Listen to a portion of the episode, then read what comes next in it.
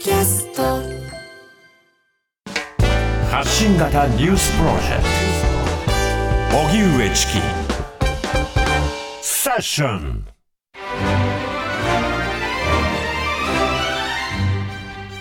ここからは Weekly English Journal。キニマンス塚本ニキさんが海外ニュースから気になる英語をピックアップ。リスナーの皆さんと一緒に英語を学んでいこうというコーナーですニキさんよろしくお願いします。はい、今週もよろしくお願いします。はいお願いします。今週の 失礼しました。喉が五 本五本喋り出してみたらあれ出ないってよくあります。ううんん。あるやり直しますね。すいません。どうぞ。はい、どうもこんにちは。キニマンス塚本ニキです。今週の English はちょっとあの明るい嬉しい記事からねピックアップしたいと思ってはいおりまして、はいニューヨークタイムズがうん毎年出している行くべき52箇所。52 places to go in 2024、はい。うんこのリストにこの度山口市が選ばれましたなんで52なんだろうなんで52なのかねあの調べたんですけど特に理由はなかったです。ちなみにあの2000年代にはなんかに20何箇所30何箇所40何箇所なんどんどんどんどん増えてってへー10年ぐらい前からこの52箇所っていうふうにまあ定まっているみたいなんですけれど今年はですねあの1番目に選ばれたのが、えー今年4月に皆既日食が見られる北米の、えー各所メキシコからカナダの一部まで、えー素晴らしい皆既日食が見えるということでそこが選ばれました。天体ショーをと、ううん。ん、で2番目は今年の夏ねオリンピックが開催されるパリ。あ。そして3番目に西の都と呼ばれる、えー西の京都と呼ばれる山口市が選ばれました、はい。ちなみにこれあのランキングではないので決してね、こうあの1番2番3番っていうふうではないんですけれど、はい。まあでもこう並び方でねてっぺんの方に出てくるのは嬉しいなって感じましたうね。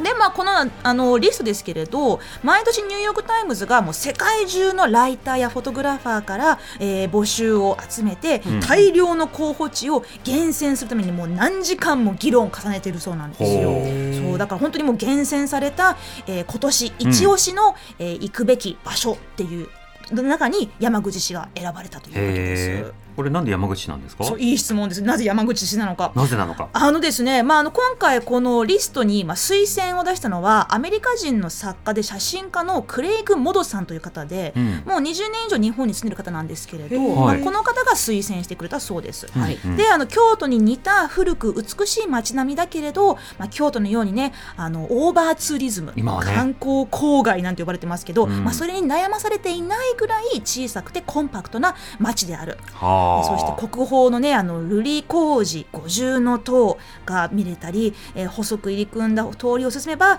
陶芸窯やおしゃれな喫茶店、えーまたはこう立ち飲み屋さんでねんうん。おでんや鍋をつついたり、えー15分歩けば湯田温泉に行けるそして夏の風物詩山口祇園祭も見どころだ。はい。という本当にもうあのトラディショナル伝統的な日本の美しさが見れるけれど、まあ、あの人混みにね悩まされないという。空いてるよっていう。そうですね、うんただまあ今回はねこういうリストに載ったからには、はい。おそらくまあ山口市の方でも、えー世界からの注目がね、はい。集まってくるんじゃないかと思います。備えるでしょうからね。もうわーしょいって感じでしょうね。わあしょいでね、まあ、あの去年はねあの盛岡がこのリストに選ばれてではい。多分その時も、えー多くの人がなぜ盛岡？ってうん。ちょっと驚いたと思うんですよ。南部さん地岩元手県民としてもう驚きましたし地元の盛岡の友達たちも「なんで?」ってそう。なりましたがいいけどただねメジャーではないですからね。そうですね。ただ外国の人たちたくさん来てくれるのはありがたいって地元の人たちは言ってました、うん。実際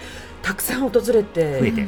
うん。わん。こそば食べたり。あんこそば食べたりその街並み見たりってんいうことだったみたいですよ、だからすごい影響力のあるリストなんですよ。あと雪ね、うん。雪と岩手山とね。雪を見たいって人結構多いもんね。うんうん。そう。あと東京から2時間半で行けるっていう実は。アクセスもなんか魅力だったみたいですね盛岡の場合は、うん。そう。まさにそのアクセスというところでも、まあ、今回山口市をねあの、まあ、推薦されたこのモドさんの理由の一つなんですけれど、うん。まあその行く行くまでのアクセスというよりかは着いてからのアクセス、つまりコンパクトなシティ、タウンだからこそ、徒歩でいろんなところに行けちゃうっていうところが一つの推しポイントだそうです。であの今回はねそのニューヨーク・タイムズのそのホームページに、まあ、全部52箇所推薦文全部読めるんですけれど、はい。結構短文ですのであのこのクレイグ・モドさんのご自身のブログをねちょっとこうピックアップしてみました。はい。そうあの、まあ、今回発表があってからご自身がもっとこうなぜ自分が山口を選んだのかっていう文章を書いてるんですけれど、うん。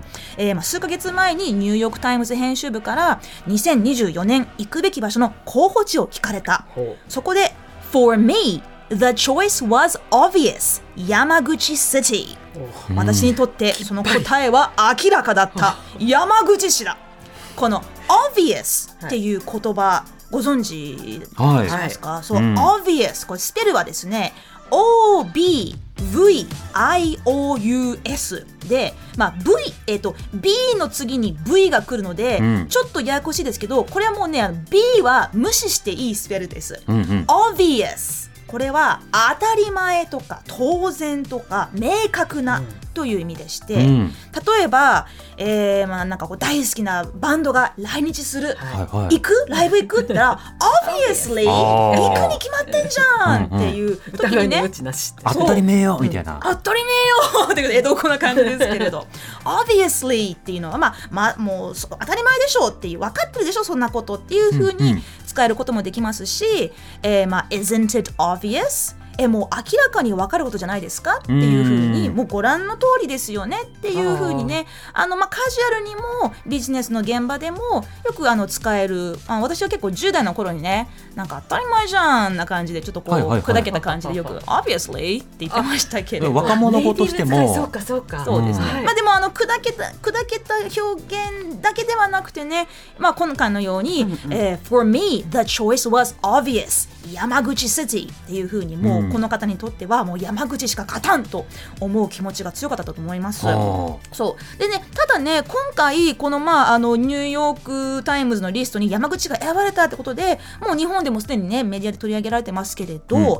実はあの一部の日本の報道の中でモドさんのこのニューヨーク・タイムズの推薦文がえっとね、誤訳されているというちょっと事態が実はありましてこの推薦文ねこういう英語になっています、うん山口 is often called the Kyoto of the West、though it's much more interesting than that これは、えー山口はよく西の京都と呼ばれるが、うん。京都よりも興味深いというふうに、えー誤訳されて一部のメディアでこう紹介されてるんですが、うんうん。えーモドさんそうじゃないよってブログではいはい。訴えています。うん。これは西の京都という一言なんかじゃもったいないぐらいもう山口には山口のならではの魅力、えー面白みがあるんだということが言いたかった。うんうんつまりほうほうほ、It's much more interesting than that. それよりも興味深い。この that、それは何を指してるのか